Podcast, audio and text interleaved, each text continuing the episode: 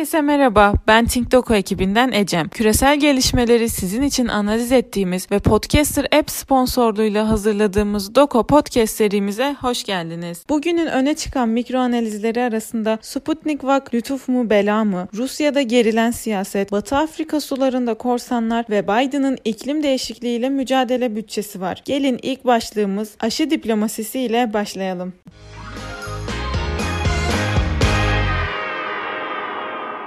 Rus aşısı Sputnik eski Doğu bloğu ülkeleri arasında yer yer lütuf olarak algılanırken bu aşıyı Rus nüfuzunun bir aracı olarak görenlerin sayısı da hiç az değil. Sputnik VA kapsamında AB ile hızlandırılan işbirliği görüşmelerinin yanında aşının üretimi için İtalya ile yapılan anlaşma hali hazırda gergin olan Rusya-AB ilişkilerinde bir istisna teşkil ediyor. Aşının Ruslar tarafından bir yumuşak güç aracı olarak kullanılması ve Rus nüfuzunun hali hazırda zayıf olan AB'nin doğu hattında yayılmasına kapı aralaması olması aşıya yönelik şüpheleri artıran bir etken. Bu anlamda Rus nüfuzunun Doğu Avrupa'da tekrar yükselişe geçmesiyle Rusya'nın diğer AB ülkelerinde de aşı üzerinden nüfus kazanma girişimi beklentiler arasında. Aynı zamanda aşı hususunda bölgeye ABD yardımlarının gerçekleşmesi ve yükselen politik risk.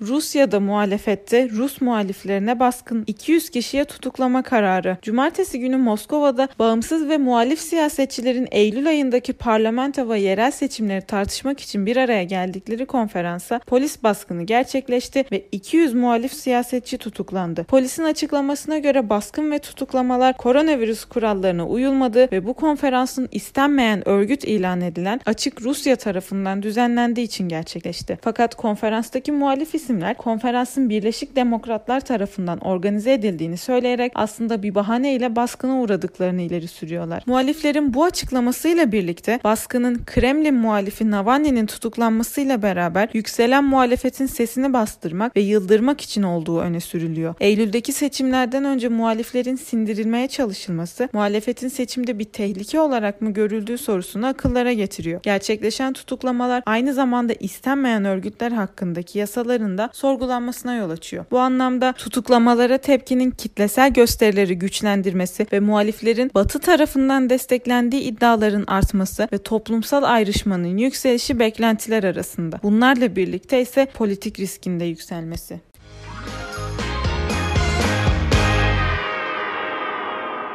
Nijeryalı korsanlar Batı Afrika sularını tekinsiz hale getiriyor. Dünyada denizcilerin kaçırılma olaylarının çoğu Gine Körfezi'nde gerçekleşirken denizcilik endüstrisi saldırıları engellemek için daha fazla girişim çağrısında bulunuyor. Covid-19 krizi dünya ticaretine sekte vururken denizcilik sektörünün Gine Körfezi gibi bölgelerde bir de korsanlıkla uğraşması büyük bir risk kalemi. Sektör temsilcilerinin son günlerde giderek artan çözüm çağrıları durumun nedenle hasar verici olduğunu ortaya koyuyor. Sektörden gelen talepler çoğunlukla bu krizle mücadele için bir koalisyon kurulması ve bu koalisyona donanma gemilerinin de destek vermesi. Bu durum meseleye askeri güç faktörünü de ekliyor. Lojistik ve denizcilik sektörünün bu taleplerinin ardından yatan motivasyonsa yakın geçmişte Somali kıyılarında benzer müdahalelerin yapılması ve bir örnek teşkil etmesi. Fakat bu noktada bazı farklılıklar ortaya çıkıyor. Nijerya'nın devlet yapısı Somali'den farklı. Financial Times'ta yapılan bir yorumda da görüldüğü gibi ülkenin sularında yabancı yabancı deniz kuvvetlerine izin vermesi çok olası değil. Ayrıca Gine Körfezi bölgesel bir nakliye rotası olarak kısıtlı durumda ve dünya güçleri için fazla ilgi çeken bir rota değil. Bu anlamda beklentiler neler? Öncelikle kaçırılma hadiselerinin artması alternatif rota veya sistem arayışlarını gündeme getirebilir. Aynı zamanda sektör şikayetleri muhataplarından karşılık bulamayabilir ve politik risk yükselebilir.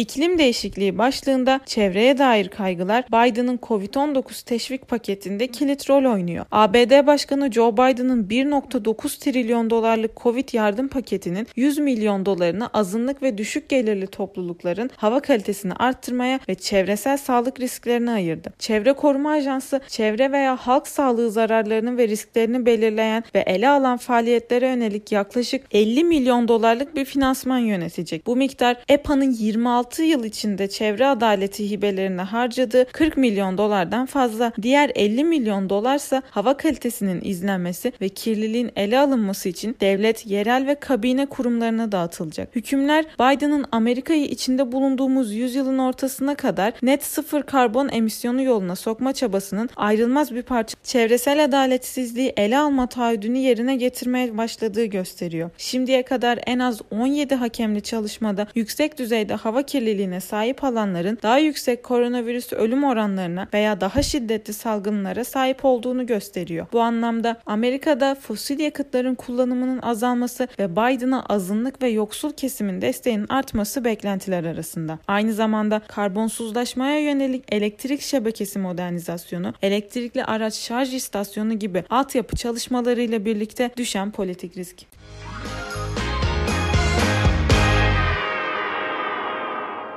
Siber güncesinde Black Shadow hacker grubu İsrail'e yeniden saldırdı. Aralık ayından bu yana çeşitli siber saldırılarda adından söz ettiren Black Shadow grubu İsrail'deki KLS Capital LTD şirketine siber saldırı düzenledi. Telegram kanalından duyuru yapan grup şirketin çalışanlarının verilerini, müşterilere ait hassas bilgileri ve şirket dokümanlarını ele geçirdiklerini belirtti. Telegram kanalında ele geçirdikleri binlerce belge ve dokümanı yayınlayan grup şirketten 10 Bitcoin talep ettiklerini ancak 72 saat geçmesine rağmen ödeme yapılmadığı için sızdırdıkları verileri kendi kanallarından paylaştılar. Başta İranlılar olmak üzere birçok hacker grubundan saldırılar alan İsrail son Black Shadow saldırısıyla adeta sarsıcı bir siber güvenlik zafiyetiyle karşı karşıya. Daha önce Shirbit, Habana, IAI ve Portnox gibi büyük şirketlere hedef alan bu hacker grubu finansal amaçlı yürüttükleri operasyonlarını hız kesmeden sürdürüyorlar. Daha önceki bültenlerimizde de belirttiğimiz gibi İsrailli birçok şirket yeni siber saldırılara karşı korumasız bir halde. İsrail ulusal siber zafiyetlerinin çokça tartışıldığı günümüzde İsrail Siber Otoritesi nasıl bir önlem alacak bilinmiyor. Peki bunlarla birlikte beklentiler neler? İlk önce İsrailli şirketler hükümetin de desteğiyle siber zafiyetlerini en aza indirecek şekilde çalışmalar yürütecektir. Aynı zamanda İsrail Siber Otoritesi olası yeni siber saldırıları önleme adına şirketlere zorunlu müdahalede bulunabilir kullanabilecek ve Black Shadow grubu finansal motivasyonla İsrailli şirketleri hedef almaya devam edecektir.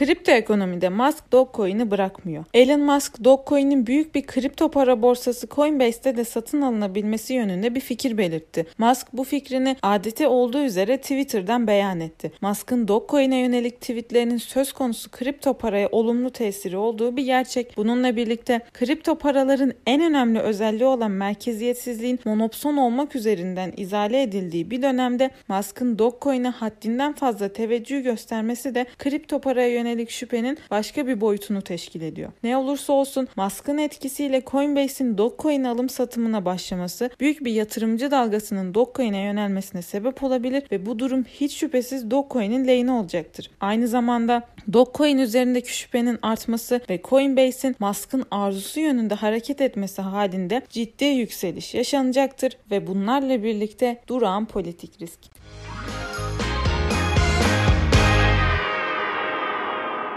Son başlığımız ise dezenformasyondan. Çin belgesel nedeniyle BBC'ye tepki gösterdi. Son zamanlarda Pekin'den Uygur azınlığının zorla hapsedilmesine ilişkin raporları inkar eden açıklamalar yapıldı. Bu açıklamalar medya ve insan hakları örgütlerine karşı asılsız suçlamaları da içeriyordu. Yapılan son açıklamada ise Çinli bir yetkili bir BBC programındaki Uygur konuşmacının aslında bir aktrist olduğunu iddia etti. Çin'in yürüttüğü bu kurumsallaşmış dezenformasyon faaliyetleri çevre çevrim içi iletişim mecralarına yönelik güveni zayıflatıyor. Buna ek olarak BBC gibi uluslararası bir basın yayın organının apaçık insan hakları ihlallerine sahne olan Doğu Türkistan meselesine ilişkin hazırladığı bir belgesel haber sebebiyle baskı altına alınarak yalan haber yapmakla suçlanması ise uluslararası kamuoyunu kim doğru kim yanlış endişesine sevk ediyor. Çin'in interneti takip etmek ve kamuoyunu kitle iletişim mecralarında etkilemek için milyonlarca vatandaşını silahlaştırması ise başka bir endişe konusu. Bu askerler 50 sent ordusu olarak biliniyor. Paylaşım başına 0.5 yuan aldıklarına dair raporlar nedeniyle bu isimle adlandırılıyorlar. Bu klavye ordusu uzun zamandır Çin sosyal medya platformlarında aktif bir pozisyonda yer alıyorlar. Amacı ise Çin'in deniz aşırı imajını agresif bir şekilde savunmak ve korumak. Bu durum aynı zamanda Çin'in kurt diplomat doktrini de ile örtüşen bir manzara ortaya koyuyor. Hali hazırda Çin mevzuatının her Çin vatandaşını casusa çevirebilme kabiliyeti haiz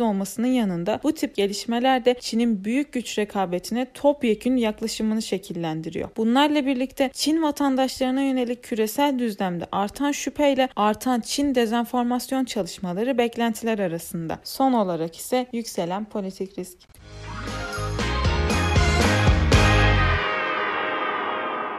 Bugünlük bültenimizin sonuna geldik. Beni dinlediğiniz için teşekkür ederim. Umarım siz de dinlerken benim kadar keyif almışsınızdır. Dünyayı anlamlandırmak için bültenlerimizi takip etmeyi unutmayın. Bir sonraki podcast'imizde görüşmek dileğiyle. Hoşçakalın.